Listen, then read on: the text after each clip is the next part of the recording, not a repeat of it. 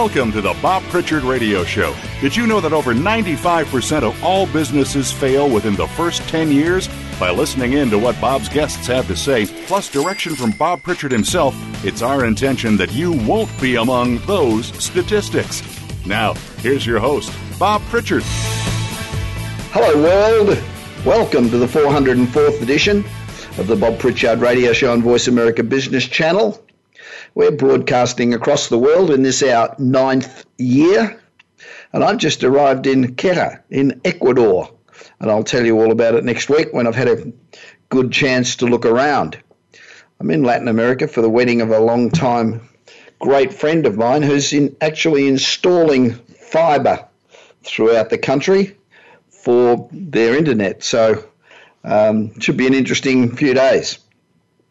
Now, there's a great interest in cryptocurrency in Latin America, so I thought I'd discuss which cryptos I think are the best investments. Now, this is kind of ironic in a time when um, crypto's fallen about, I don't know, 30% over the last three or four days. But over the past 12 months, there's been a huge increase in the number of companies that are now using blockchain, including all major global banks, all of the stock exchanges, all of the insurance companies, healthcare companies, and many governments around the world are now using blockchain for distribution of benefits. And when I started in crypto four years or so ago, and I started talking to you about it, it was fledgling. Most people didn't understand it or believe in it, and there's still a lot of those now. But um, it's really taken hold. Of course, now Facebook has announced its new cryptocurrency, Libra, which is being backed by eBay, Visa, Stripe, PayPal, MasterCard, Spotify, Women's World Banking, Coinbase, Facebook, Iliad, Vodafone, Uber, Lyft, Andreessen Horowitz, just for starters. So that with a lineup like that, it suggests that it's probably here to stay. Now, this has given crypto a giant shot of credibility, and now over 21 million people have at least a small slice of Bitcoin. It's got to be a great investment. Is that you know there can only ever be a maximum of 21 Bitcoin, 21 million Bitcoin, ever. So 21 million people have now got a slice of Bitcoin, and many people have got a lot. So a lot of people have just got a little bit. I know people that are paying off Bitcoin, buying a little bit more every week it started off with a thousandth of a Bitcoin and then, you know, they slowly grow it up. As a consequence, Bitcoin hit $11,200 just a couple of days ago. And that's up from $5,000 just two months ago. So it's gone down a bit now, but it'll go back up. Now, people continually ask me whether, well, two things really. First thing is, is it too late to get into crypto? That's the first one. And secondly, what should they buy? Well, in my opinion, you can't go wrong with Bitcoin. You'll have some ups and downs, but overall, I'm sure it'll do well. There are forecasts out there saying that one Bitcoin could be worth $100,000. There are other people that say it could be $200,000 a Bitcoin. But um, it's, in my view, a good investment. However, what the hell do I know? So if you're interested in buying bit, uh, crypto, why don't you grab a pen, something to write on, and make some notes. Now, the cryptos that I'm looking at are firstly BAT, BAT, which is the basic attention token, because its price has been on a downward, downward spiral for a couple of months. Yet it has more downloads than the biggest browser on Android, probably oversold, so the likely direction is up. Secondly, IOTA. When they launch Shimmer, probably towards the end of this year, I think it'll go. Holo, powered by Holochain, which is a new open source framework for peer to peer applications. Uh, I'm sure that'll go when they launch their main net, probably in the fall. Binance Coin, BNB, is a major exchange, Binance. So they're the coin with the most revenue of all in crypto. So I think um, those are all good. Ethereum, of course, I think Ethereum is a good a good investment coming into 2020. And uh, the last one that I think is great is Uulala, which is U U L A L A, and that's a um, a program that is catering to the two billion unbanked Latino market. So it's got massive opportunities. So I think they're the they're the coins to watch. But as I said, what do I know? So if I go, if you go broke, if you buy these and go broke, don't blame me. And if you happen to make millions and millions of dollars, my name's Bob Pritchard. My birthday's on June the 20th. You can send me, I will accept anything from Lamborghinis up. Do you get my daily 30 second read business newsletter? We now have about 1.76 million subscribers daily. It takes about 30 seconds to read. Well, probably a minute. And every day we tackle a different subject from the advances in medicine. We talk about new apps, new technology, subjects like Hyperloop, autonomous cars, blockchain, and of course, cryptocurrency. Now, in tomorrow's newsletter, I talk about why bees are disappearing and why this is so important. Bees are absolutely essential for our food production system. So I give you a dozen mind blowing facts about bees that you didn't know. And I discuss all these reasons in the newsletter. So, the one thing you can trust for the latest up to date business information is my newsletter. And to receive it, simply go to my website, bobpritchard.com. Takes you two seconds to subscribe. And the good thing, you don't get stuck with this bloody thing forever if you don't want it. If you don't want it, you simply hit unsubscribe and you're gone. You know how you get those bloody newsletters that you can't get rid of no matter what you do? Well, this one's easy. Hit unsubscribe and it's gone. So I um, I did a newsletter, funnily enough, a couple of days ago about um, uh, Amazon and their Prime sales, and I got a, an email from Paul Stanley who said, um, "Are you under the pay of Amazon? You know, you are they bribing you? well, the answer is no. I just say it the way it is. And uh, anyway, he um, was sure that I was on the take. Now, the one, the first large-scale desal plant, desalination plant, which is giant equipment that turns salty water into crystal clear water, was built in 1957, so that's 62 years ago. But progress in desal production failed to grow significantly over the next three decades. And that's despite the fact that clean water is very rare in a lot of countries around the world. But it hasn't advanced because to actually clean salt water is extremely expensive. And it hasn't been good for the environment.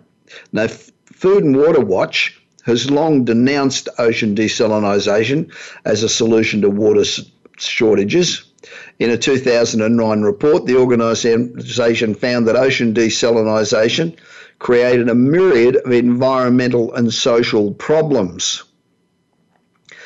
But as the population grows and clean water becomes increasingly scarce, technology washes away desal economic hurdles and the industry is becoming increasingly in favour.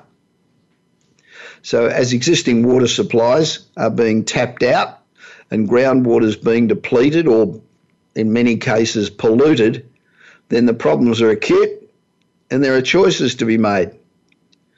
Now, there are some 20,000 facilities globally that are turning poor quality water into drinking water and this is providing water for more than 300 million people every day, according to the International Desalination Association. Countries like Saudi Arabia, Australia, and Israel have all become major players, and California is riding the wave for the United States. You know, when you think about Los Angeles, it's ridiculous. We've got a city with a greater Los Angeles population of over 20 million people, and it's a desert. We don't get any water. So how crazy is that? Who decided to build a city on a place with no water? Now, Saudi Arabia produces 20% of the world's desalin- desalinated water. And California's grown from zero to 11 desal plants over the last six decades, including the largest in North America, and it's got plans to build 10 more plants. But while some places across the globe have made it economical, the US is still struggling with expensive costs. So, desal is part of the answer, but obviously not the whole answer. Today's interview is with Tim Wales. Now, Tim's the CEO and co founder of Kadima Ventures. He's a great guy, he's really inspiring, and he leverages his passion and experience, and he, he works with other companies, with startups and and early stage companies to propel them to success. He's really great at designing and building custom enterprise business solutions. He aids early stage technology companies to get to the next level and he revolutionises the way that they're funded. So Tim's a great interview, and keep that pen and paper handy because you might want to get in touch with him if you've got an early stage company and want to drive it further. This is Bob Pritchard, and I'll be back with Tim in just a moment.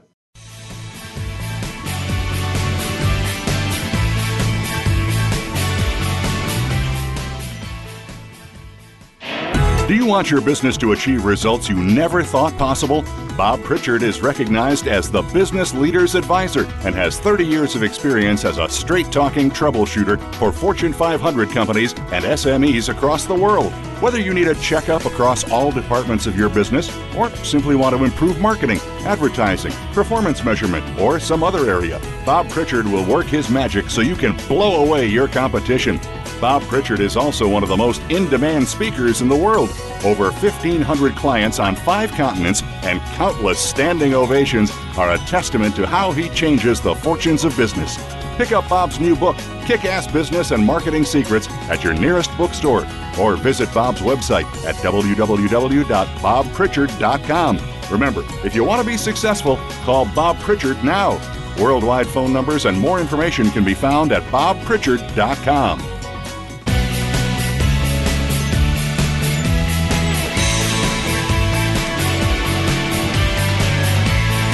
You are listening to the Bob Pritchard Radio Show. To connect with Bob, please send an email to bob at bobpritchard.com. That's bob at bobpritchard.com. Now, back to the show. Welcome back to the Bob Pritchard Straight Talking Radio Show. Over the last eight years, gee, it doesn't seem like that long, we've given you an insight into the lives of some of the world's most interesting business people. We've talked about the services they provide, how they came up with the idea, the challenges that they faced, and I guess underneath it all, we try to work out what it is that makes them tick. Because only about 2% of businesses, particularly startup businesses in this day and age, are successful. So we try to find out what it is that those 2% do that works that the 98% don't do and fail. So, you know, everybody that's an entrepreneur faces the same issues, although we all think we're, you know, there's something peculiar to our industry or our environment. But we all face exactly the same issues and challenges. It probably doesn't seem like that at the time. So, by listening to segments like this and reading biographies of people who are successful and getting getting your hands on as much information as possible and of course, making sure that you have good mentors, you can overcome a lot of the problems that um, cause companies to fail. Now, Tim Wales is the CEO and co founder of Kadima Ventures. He's an inspiring guy. He leverages his passion and experience to make others successful, which is very cool. And he's a a visionary and an exciting entrepreneur. He's got a proven talent for technology ingenuity. He's uh, focused on helping emerging companies in a collaborative setting while also designing and building custom enterprise business solutions. Now, Tim understands the critical role a driven and accountable team dynamic plays in accomplishing and exceeding its goals. If you don't have a really driven team, and if you're not accountable, you won't be successful.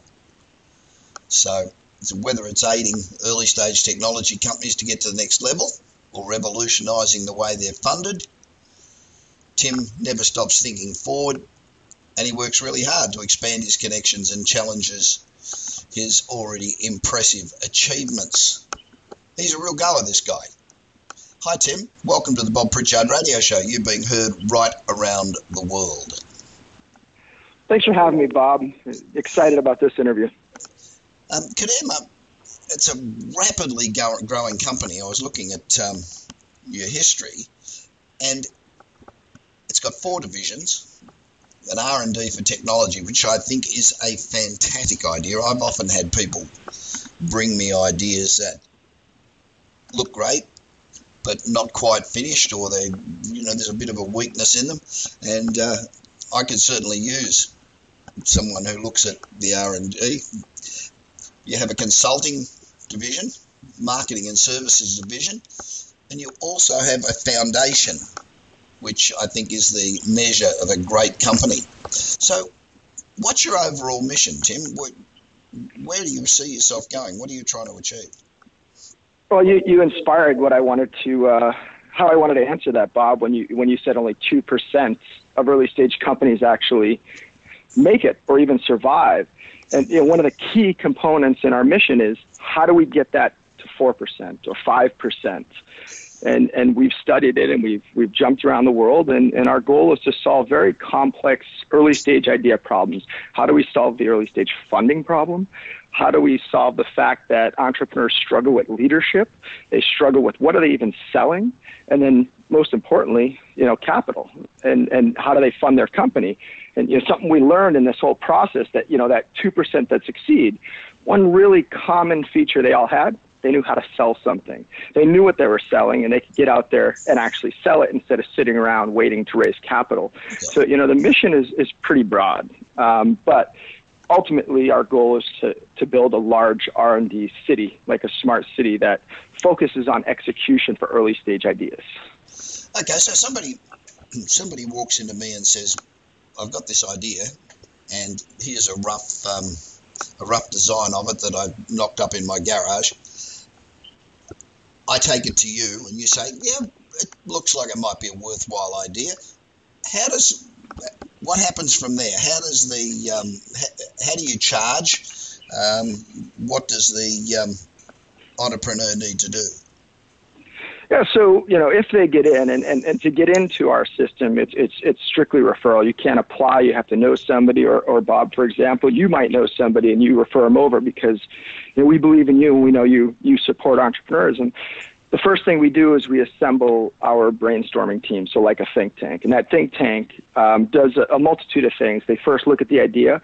Uh, analysts will go out and start searching the market to see who else is doing that now uh, all the way to the point of even the big guys. And then uh, at the culmination of that, we come out with almost like a due diligence report, not from a financial perspective, but from a feasibility perspective. Um, and you'd be surprised how many entrepreneurs bring an idea to us and they don't even know what their competition is. So it starts with that think tank. And, and sometimes in that think tank process, we get to realign what their idea is or just even validate if it's even worth going. So, you know, sometimes it's pretty disappointing. You have to, you have to be the bearer of bad news, not in a bad way, because perseverance and good leadership, you can go and competition is good, but sometimes they're not aware that you know you can't compete in a certain market. It's just not you're not going to raise enough money. Um, so how do you realign or pivot, right? Yeah. So it starts with a think tank process, and, and then we come up with a plan of execution. So how does what does it cost the entrepreneur? Nothing. It's free. As crazy as that sounds, we're we're kind of like Robin Hood. The more the big companies keep getting involved with us, it, it is. I mean, we build for the big guys because you know what? You know what the big companies is. Here's a little secret for entrepreneurs. The big companies out there struggle with entrepreneurial spirit. They're all trying to figure out how to make more money and new ideas, and they need entrepreneurs more than anybody out there. So we like to take those ideas sometimes, and part of that little brainstorming and think tank session is we go out to our corporate partners and we say, hey, are you doing anything in this market? Uh, we don't give them the idea, but that tells us if we find that corporate partner that's doing or we think they're doing something similar to that entrepreneur's idea and we just give them a little bit of insight, sometimes maybe that corporation might be funding that project, right? Or we might go to them and say, hey, here's an idea that we have through our think tank. You know, why don't you guys fund a big corporation? Then all of a sudden that entrepreneur is funded. So look at solving early stage funding completely differently than everybody else is, is, is really ultimately what it does. We get to build for the big guy, and we take 5 to 25% of our net revenue, and that's what covers that cost so we don't have to charge that entrepreneur. That's, that is great. It's amazing how many entrepreneurs will say there's absolutely no competition to this um, product because they've looked it up on Google and can't find anything. And uh, they, they, forget that people like me, the first thing we say to somebody who's got a great idea is until you're ready to go, do not put it up on the web. Do not go and advertise it or promote it because somebody will nick it. And so yep. they're looking for something that isn't out there. so, what's your own experience as an entrepreneur? How did you start? Wow. So uh, that's where I get goosebumps because we can go down a, a journey here. Um, you know, I started early on in my career. I, I went to massage therapy school. I undersaw massage business when I got burnt out in business when I was living in New England. But the big one is my, my wife and I got together. She left American Express as a senior job because I was I was helping build a company as a consultant, and I realized they weren't they didn't own their own software. They're renting somebody's software and they're about to go public. So I made my first investment in that company. And uh, long story short with them is we started building the product and they weren't paying us. They ended up getting in trouble, um, all types of things. So we went into business for ourselves overnight with no experience whatsoever. And everything that possibly could go wrong went wrong. I got hit with my sure. first patent troll within six months of, uh, of, of the product wasn't even making a dollar. I had three offers to buy the product before we ever made a dollar. I um, ultimately exited the company, but the gentleman that purchased the company was from Texas and used their legal system to during due diligence to find out that there was a UCC one, and instead of paying us the money, he privately negotiated with the company and took the company all the way to the point that we even confronted them for soliciting my wife and I for sexual relations and, and showed up at our office and held me at gunpoint. So I've been through things that uh, my passion is because I don't want entrepreneurs to go through that. If we could solve what I went through through experience and, and sharing those experiences, I, I think it brings a lot of value. And, and leadership for me, um, I turned 42 years ago and it dawned on me. Everybody kept saying you're a great leader, and, and, and I, I appreciated that, but I didn't know how to say thank you. Right. But I have to stem my leadership skills from I spent five years in the Marine Corps, the United States Marine Corps, okay. and I didn't I didn't value the leadership traits and skills they gave me and how important they are in an entrepreneurial type setting. So the, the Marine Corps would have given you discipline, and that's and that's what's lacking with a hell of a lot of entrepreneurs, isn't it? Just oh yeah, oh yeah, and they just discipline. And I work. You know, everybody knows I'll work just as hard as them, if not harder. Um, you know, like yesterday, we, we went out to the U.S. Food Bank and we did a team of 10 of us from the company went out and we, we sorted 4,000 pounds of food in under two hours. Wow. And, you know, you know, I push harder than them, which ultimately they push harder, and we wiped all the food out that needed to be sorted in two hours, just because of that drive. I believe because of that drive. Right. So if I come to you with a new idea, I also get a fantastic massage, right? Oh yeah, of course, of course. My wife doesn't get it because it's kind of like the shoemaker, right? That's why I had to leave the industry. yeah. So, what what sort of range of experience has your team got? I mean, if I come in with something really off the wall, um, do they have the experience to realize if there's a niche for it or not? Yeah. So, uh, believe it or not, we have about 100 to 190 uh, development contractors around the world working for us any given time. And, and, and that's part of our consulting arm. We have a consulting arm so we can scale up and scale down. What we do, if that entrepreneur, if we like your idea, how do we invest, right? We invest by paying resources. We have the top notch team with people that have experience in your field. Um, actually execute with you and for you. Um, so, you know, to answer your question more depth, um, how do we experiences we have go from artificial intelligence to product development to semiconductor. I mean, I, I can honestly say for the past four years we've built relationships, corporate big relationships, in almost any ver- every vertical market. We're up to 17 vertical markets right now, from agriculture to artificial intelligence. We were doing blockchain before people knew blockchain was even important. Right. So, one, a couple of the problems that an entrepreneur faces. First of all, if you have a great product, um, getting the money to develop it is a problem. But the second problem is yep. taking it to someone like, let's say, you've got a new messaging app, for example. Um, trying to get it into an Apple or someone is impossible because one, they won't they won't look at them, and uh, so you guys remove that obstacle, right? Because you've already got the contacts there and you can walk the product in if it's you know providing it meets all the criteria. You can walk walk the product in, which is impossible for an entrepreneur. You, you got it. And, you know, you take a messaging app, it's a great example. You know, in our brainstorming session, we would probably eliminate a messaging app because it's an oversaturated market. There's no money really to be made right now unless you're really doing something res- uh, revolutionary in messaging. I mean, look at Google. Google right now is shutting down Hangouts, and others are shutting down their messaging apps. But there's still a fight for who controls it.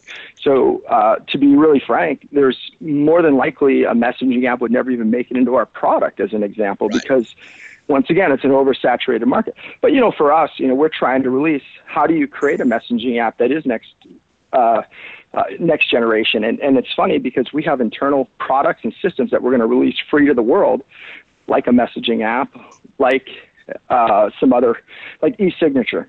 You know, I, I hate to say this online. We've been working on e-signature for years because why are we paying a company over a dollar to sign our signature digitally.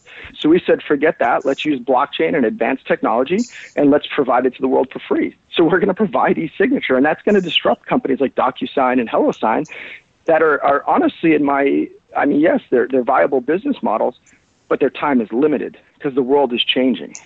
Right. So what kinds of uh, advanced technology solutions do you leverage to support your clients? I, I would say, you know, the, the, hottest ones right now is artificial intelligence and blockchain. Um, you know, finding real use cases for blockchain outside of cryptocurrency. Um, you know, every major player. It's very interesting to watch this happen. Where four years ago we were talking about the importance of blockchain, and and investors and people would say, "Oh, you mean cryptocurrency?" No, we mean the underlying, in essence, operating system or or ledger system that yep. puts technology and gives technology accountability. We were doing it over four years ago. Nobody could grasp it. And now everybody from IBM to Microsoft to Google are all doing what? They're filing patents and they're they're doing this and that for blockchain they're trying to take the lead. And and that is one of the challenges. They can get a the patent was to help the little guy, right? Yep. But the big guys will swallow them up and, and there's certain patents that are out there that we actually have drawings for use cases prior to those guys, those big guys getting their patent. But once again, like you said earlier, you got to keep some things quiet until you're ready to hit the market because you know this world is all about shutting others down, right? So so they don't lose market share, and they can swallow you up just on the legal side. They can eat you alive. Yeah, and, the, and the, you're right. The number of um, different applications for blockchain is extraordinary. In the last few weeks, I've interviewed um, a company that's using blockchain to distribute aid in Africa. a, a company that is um, registering art so that um, it can't be, you know, you can tell whether it's a forgery, you can trace the um, provenance of it. I mean, it's just extraordinary how many applications there are for, for blockchain. I got, I got into crypto very early, so, um, um, and I was doing really well 12 months ago. I'm still doing really. Yeah, well. everybody, everybody was. I got, I got to admit, I'm still doing really, really, really well, but uh, nowhere near as well as I was 12 months ago. Um, yeah. So, tell me about your um, Kadima uh, Innovation Fair. You, you had one last year, so or this earlier this year. So, what is it? Yeah, so we we uh, we we knew it was important if we're going to change early stage funding. I mean, you've been to you've you've probably talked to people that do pitch events and demo days. Yeah, um, a lot of and, and that, that yeah, you've done a lot of them yourself. They don't. It, it, it, investors, for example, really aren't interested in that model anymore. They are because that's you know that's the, the status quo. But investors want to be entertained, and and most importantly, going up and doing a two minute or five minute pitch to an investor, anybody that's a real entrepreneur knows, an investment doesn't happen until there's the actual interaction. You get to interact with that investor and they get to know who you are and what you are. Yeah. So the innovation fair was designed in a, in a unique fashion to actually use like a digital token system where we assigned all of our guests. We, we had about 100 startups set up out on a trade show floor. We charged them nothing last year. And all the different investors we basically they got there and we issued them digital tokens, so like digital coins. Right. And then we encouraged them to go out on the floor and engage with the entrepreneur, and those entrepreneurs were fighting for those coins. So we simulated how to use a digital currency in exchange for almost equity, just a simulation to get investors used to it. But what was most important is we were solving that that, that problem that we saw that the demo day model isn't really working anymore. The investor needs to get in front of them. And it was great to see dialogue happening between an investor and an entrepreneur just because that entrepreneur knows they're fighting for those coins. And we gave the investor something that isn't their own money to give. Right. And then you, you broadcast that. So the Innovation Fair really has three target audiences. We call them elites, and those are your people that have the ability to make a change in a company. So if it's financially, if it's a corporation, whatever it may be. So a corporation is another one, uh, and then entrepreneurs. So if a corporation sees that investor A is giving a bunch of tokens to entrepreneur A, and that corporation happens to be present, and we're broadcasting at the at this event that that's happening, well, what's the likelihood of that corporation when we call them up and say, hey, did you see that company over there? How many investors were interested in them? Now we've just hedged their risk of possibly a corporate yep. partner slash yep. investor and an investor. So, you know, it was really to, to change the way those type of events happened. So do you also have if, if I come to you with a with an idea, do you also have advice on uh, um, IP protection, for example? Things like that? Oh, oh yeah, yeah. So so hey, I'll give you a little little info here. Incubation acceleration across the country. If you go into incubators, they're at five percent occupancy according to the Kauffman report. Yeah. Pretty poor, and most of them have been kind of swooped up, or or universities have taken them over. And universities are the worst at commercialization. So answering your question on do we help you with IP? What we noticed in all those incubators and accelerators for two years, we just went out and visited them, talked to them, helped entrepreneurs for free. But the most important thing we learned is none of them could execute. So our whole model is a different type of model. And, and it's amazing to hear that when other people tell us that, where if we take you in, our whole focus is on execution, which the accelerators and incubators don't do. So we have legal expertise, and that might be something that we're paying for. We have developers, we have project managers, we have designers, all the way from even 3D, like professional 3D designers. We even have somebody that's coming on board that has done over 200 movies. He does all the artwork for, for major, major movies like Disney, and they're tired of Hollywood. So if you take that a guy that can storyboard like that, well, is he going to be able to tell that entrepreneur's story better through visuals than the entrepreneur can? Absolutely. I, I can tell you he does. Yeah, so, I'm sure it. So it's really, yeah, I mean, it's, it, it's pretty amazing. But our real, real, real focus for that entrepreneur is execution. It's a long-winded way to answer your question, but yeah, we're going to get them to think about how do you protect it, but then how do we give you the money now before you go put it out in the market and you're battling a big guy like Google before you've protected your IP. Because trust me, they can get. They can they can process things way faster than you can. Yeah, yeah. I was um, I was talking to a um, a major player at Oracle a few years ago, speaking on the same bill, and we were having lunch, and uh, he said. Um, if you think you've got an idea and you're protected because you've been working on it for two years. Let me tell you, I've got 20,000 engineers around the world. We could start working on it today, have it um, re- reverse engineered by Friday, and have it on the market worldwide by Monday through all of our distributors, and you're screwed. So, and, and, and you know what else they don't have to? They don't have to raise money. yeah. they, they already have the money. Yeah, exactly, and they have the distribution. They have everything. So you got it. It's amazing how many entrepreneurs say I've been working on this for two years, and it, you know, I, I've got a real head start. Well, guess what? You don't. no. So no, you're. Yeah. How do you determine um, who the entrepreneurs are that's at the um, Kadima Innovation Fair? So it's interesting. We we um, what we did last year is we sent these silver coins out that on the rim of the coin had a uh, serial number.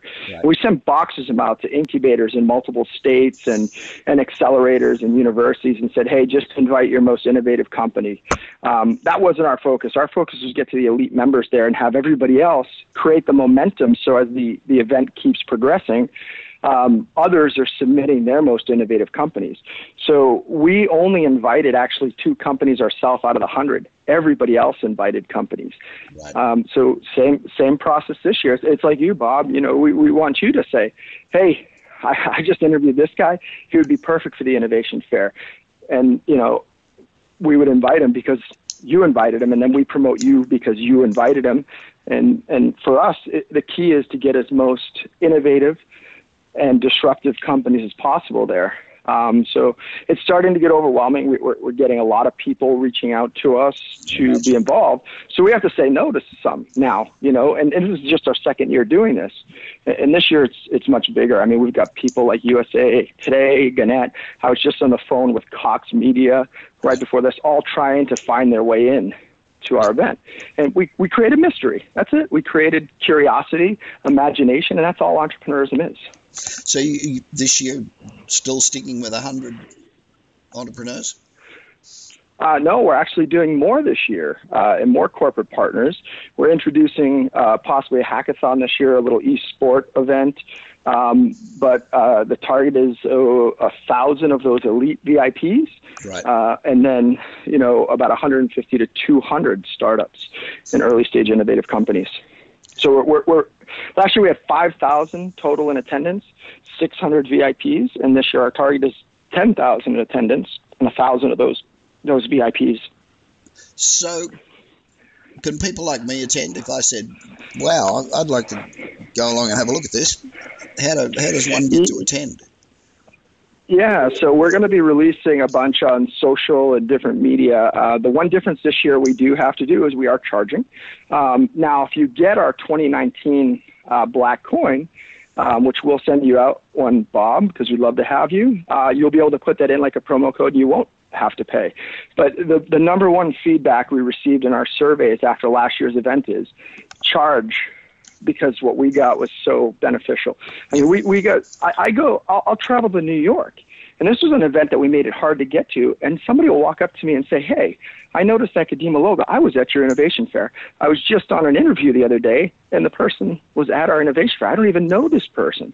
So that to me is pretty amazing. So, so you can go to um, it's kadima.ventures forward slash events, and all the information is going to be there. Ticket tickets don't go on sale till January, right? Um, and we're going to be giving out promo codes for those Miss Innovative companies because we I don't believe entrepreneurs should have to pay. Yeah, they already don't have the money. They, they've got enough problems already. Um, yeah. so when is it?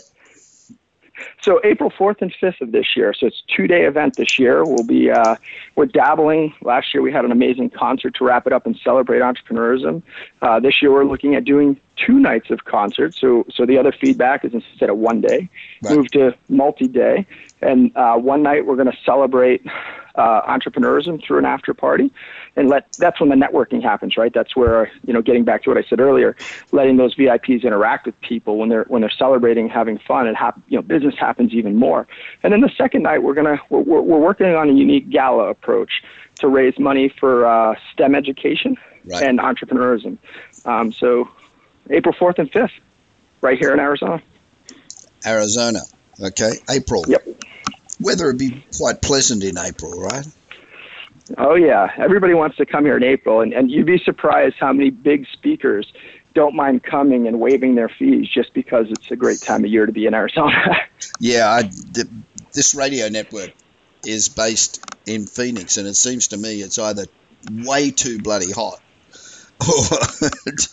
yep. I, I, I, talk to them and they say, "Jesus, 110 today," and you know, so that sounds like a nice time of the year. So where where do you hold it on, on your campus? Or? No, so so we're we're having a special unveiling this year about the campus, but we're going to be holding it down at the Phoenix Convention Center. We actually okay. took one of the full buildings over. Uh, there'll be classes. There'll be uh, pretty high impact speakers from 17 different vertical markets, from automotive to agriculture to aerospace, talking about innovation to inspire those entrepreneurs on on what those bigger companies and those bigger speakers are looking for and where they see innovation going. The the coin invite is interesting, but certainly really different. Why do you think that's a better way to go than just issuing like a regular invitation? well, you know, la- yeah, we, we felt with what we were doing and the structure of our event the first year, it was going to catch on very quickly. But nobody knew who we are because we worked behind the scenes. You had to know us to get into us. So we created, you know, you, you take the FOMO approach, fear of missing out. Yep. And, and, and it started to go viral. Now people ask us for coins. And, and it's actually, you know, when BizDev is out there talking to an elite member or high impact person, they pull out that coin. Um, challenge coins stem from actually the Roman Empire.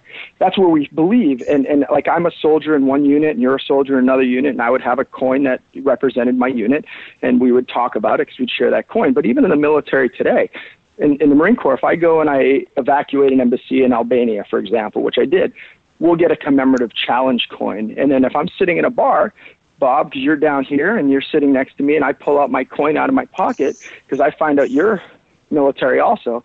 If you don't have your challenge coin, well, you're buying drinks. But the most important thing that happens is it starts a dialogue and conversation. So think deeper into the coin. The coins create a dialogue. They create a conversation starter, just like you're curious about it. Yeah. Um, it, it, it's not cheap, and people are sick of evites.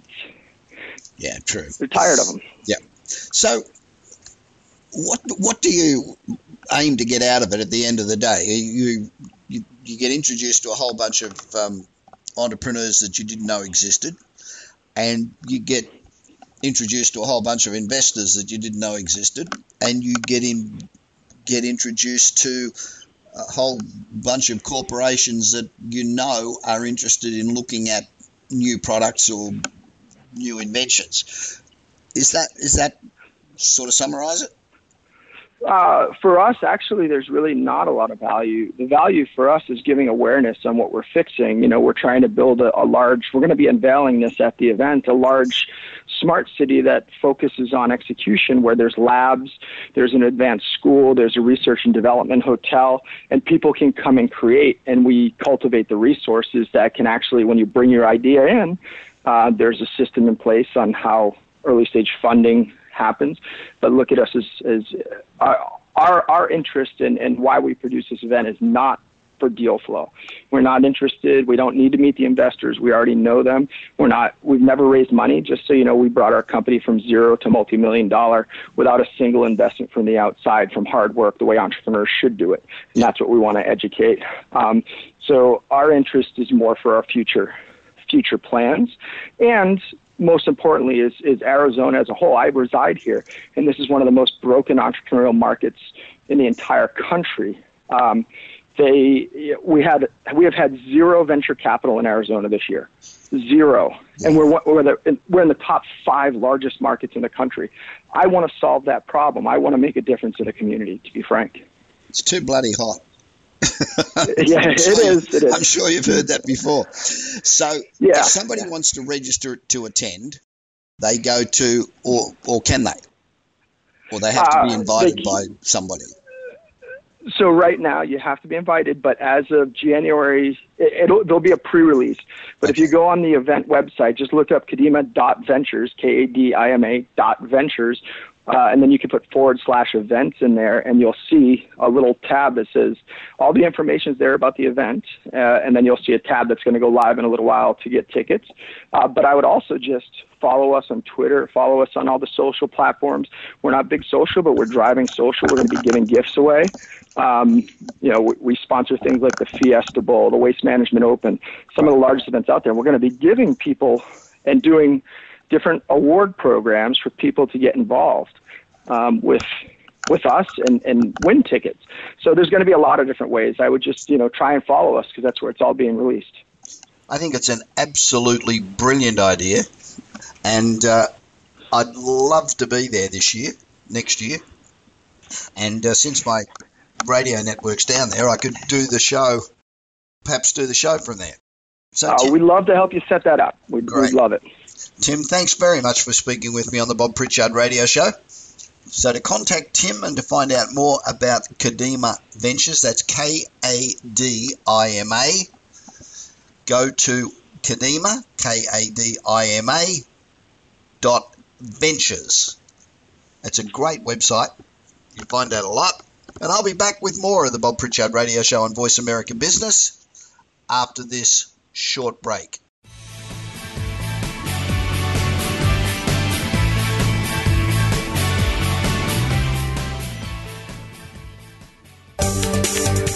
From the boardroom to you, Voice America Business Network.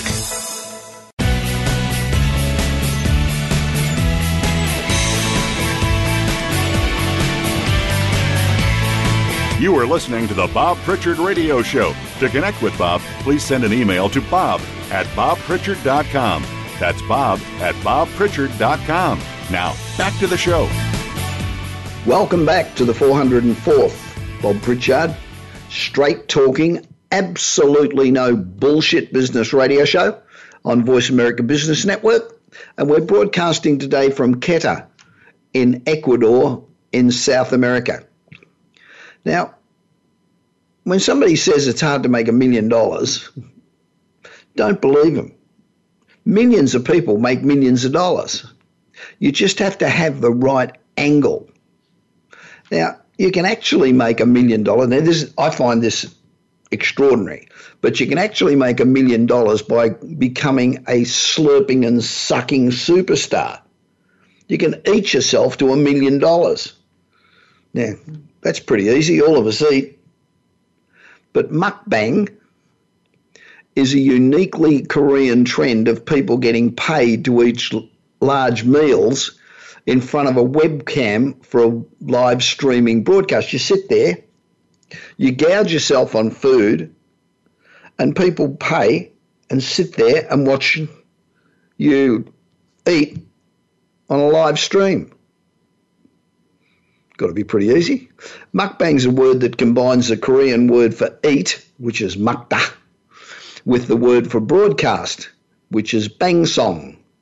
So mukbang first became popular among niche Korean video streamers about 10 years ago or so.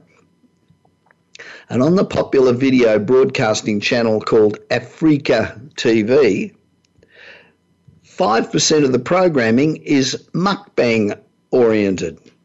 Millions and millions of people sit there and watch other people eat.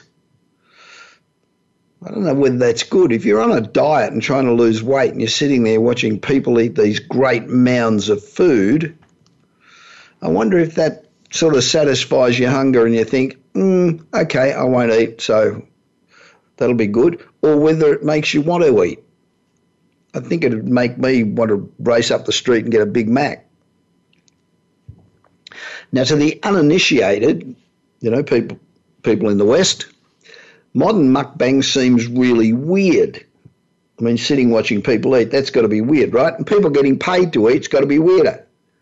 But hang on, wait a minute. Didn't we just have the annual US hot dog championships? Yeah, we did. And Joey Chestnut, he's won, I don't know, the last umpteen years in a row. This guy's as skinny as a stick. And he won again this year. He ate 74 hot dogs. 74 hot dogs. I don't know how he stays skinny. He probably throws them up straight after he eats them. And uh, the Australian champion, I don't know whether you know what a meat pie is, anybody who's listening in the United States, but it's a thing about five inches across and about an inch and a half deep made out of pastry and filled with meat. It's a bit like an apple pie, except it's made out of meat. And the Australian champion can sit there in one sitting and eat 64 meat pies. God. So maybe watching people eat is not so weird. Now, the top mukbang and hot dog eating champions, listen to this, they can earn a minimum of $10,000 a month, and that doesn't include any sponsorships. In the US and Australia, they compete for prize money. You know, if you win the hot dog eating championship, you get a good prize. And uh, but the oddest part of the Korean payment structure is that it's not pay per view, ad based, or salary based. Actually, ordinary viewers voluntarily send money to their favourites in the form of star balloons, which is a type of proprietary virtual currency that can be bought and sold with regular fiat cash. So people watch these people on television and then voluntarily just send them money. That part I do find weird.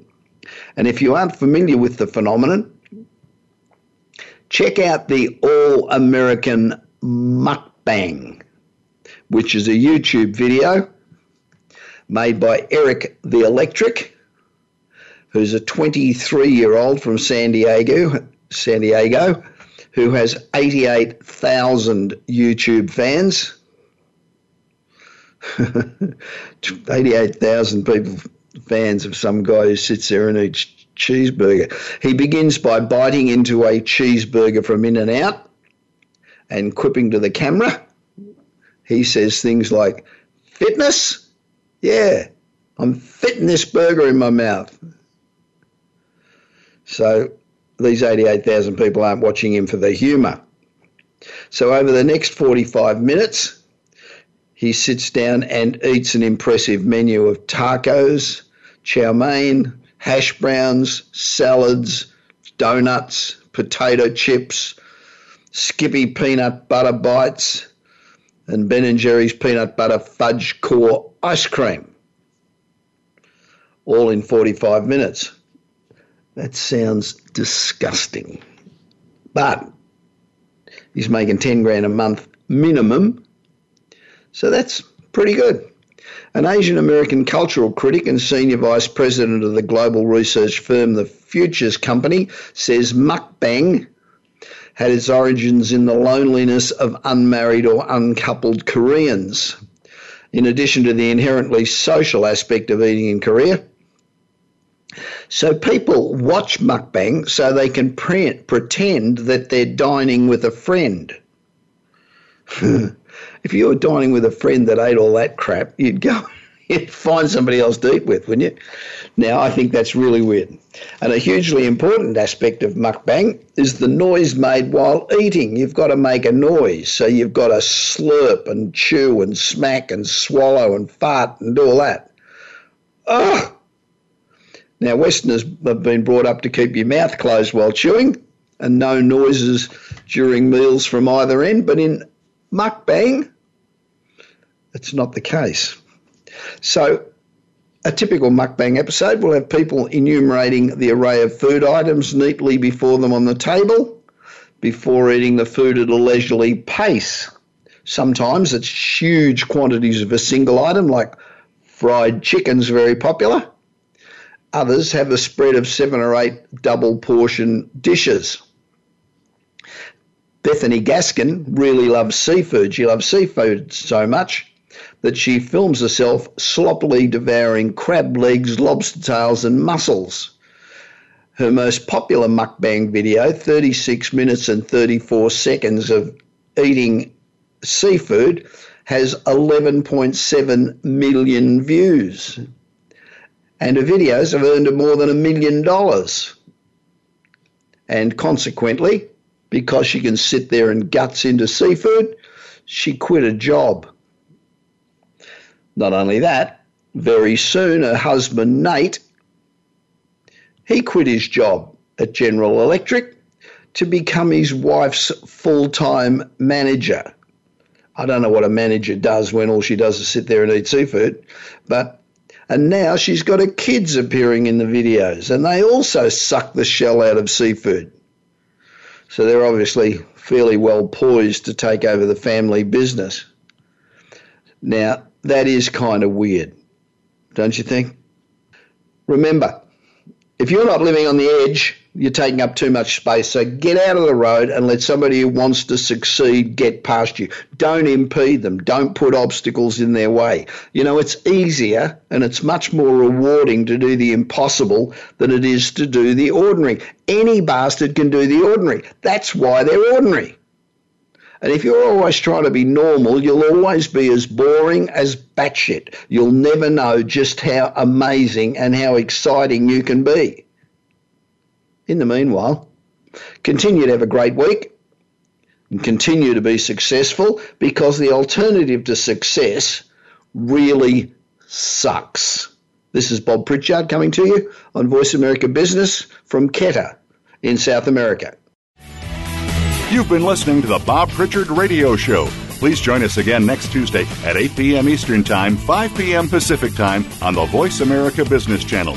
Until then, enjoy another week of success in your business and your life.